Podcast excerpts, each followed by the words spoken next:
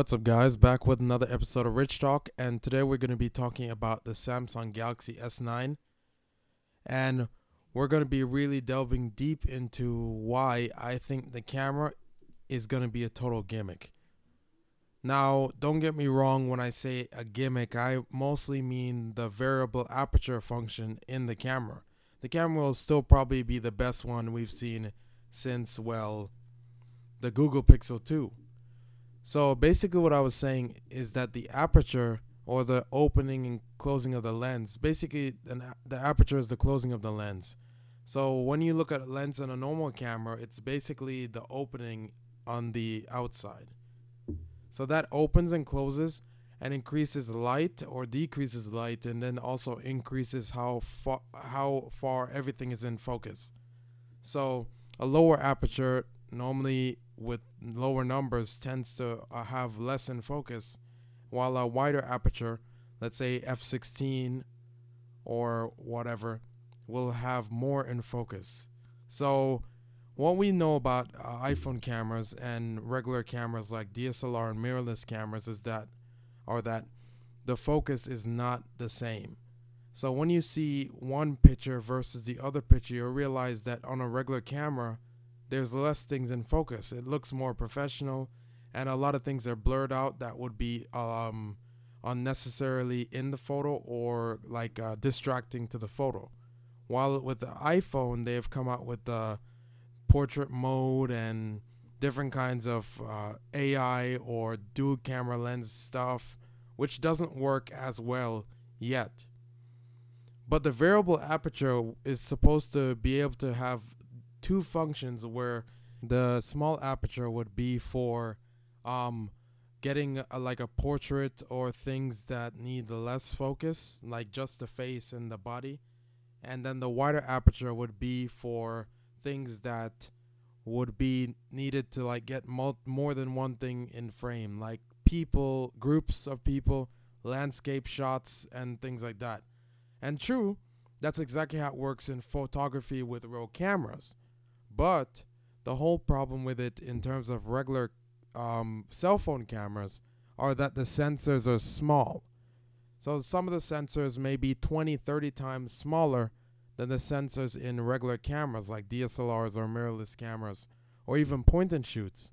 So what happens is that the smaller the the lens or rather the smaller the sensor gets, the less um, important an aperture is because in reality when you have a sensor that's 30 times smaller than it's even if it has a 1.2 aperture which is a very small aperture or rather a very wide open aperture in in photography it lets less it lets a lot of light in and also it has less in focus.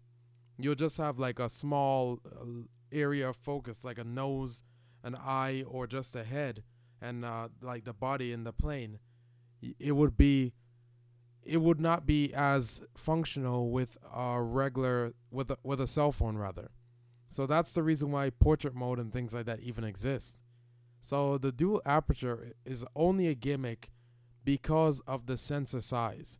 If the sensor was larger, then they would then it would make perfect sense for them to have one 1.6 aperture and then another one 2.8 aperture because that would help actually a lot they're both good in low light uh, according to the aperture, but in reality, the sensor is so smaller that the light that would normally be gathered in the same frame, it's not as much, just because of the size of the sensor. So because of that, it's the same kind of uh, technique or same thing you follow when you think about cameras that are Super 35 versus Super 16, or or APS-C versus full frame as much as the, the same amount of light is coming in the lens, but the sensor can only take up a certain amount of it due to its size. And that's the same problem with the the um, Galaxy S9 and also every camera that has those kind of situations. For example, from the first iteration of the G4, I believe, in LG G4, G5, G6, and probably the G7, they have tried to overcome it by having dual camera systems. In other words, one with a wide angle lens that takes in a lot of uh, field of view, and one that is more telephoto or narrow so that it has a more blurring effect. But that would be the only real way for it to work. So, as I was saying, wrapping up, the main reason why this Samsung Galaxy S9 variable aperture camera will be a gimmick is all down to sensor size.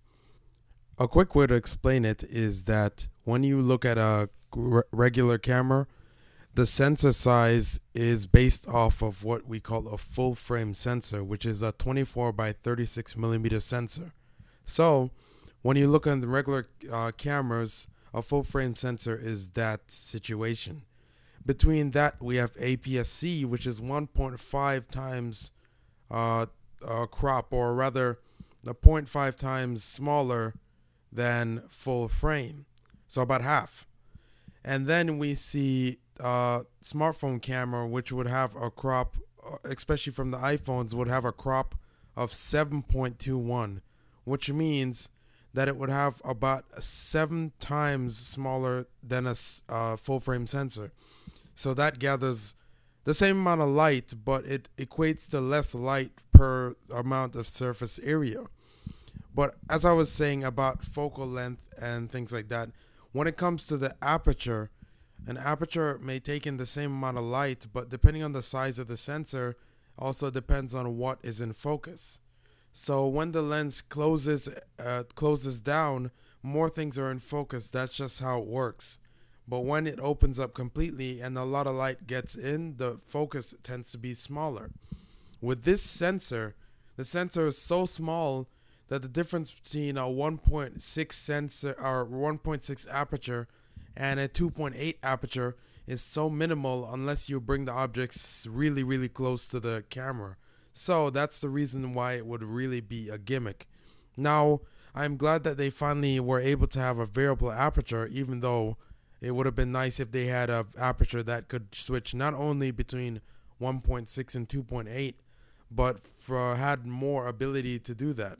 For example, maybe it could select between 1.2. Maybe I want to go to f2, or maybe I want to go to f15, or or f8, so that the sensors are very small, or sorry, the aperture is very small, so I can take a landscape photo. Even though that's not a problem with these smaller sensors, because well, they're always a bit.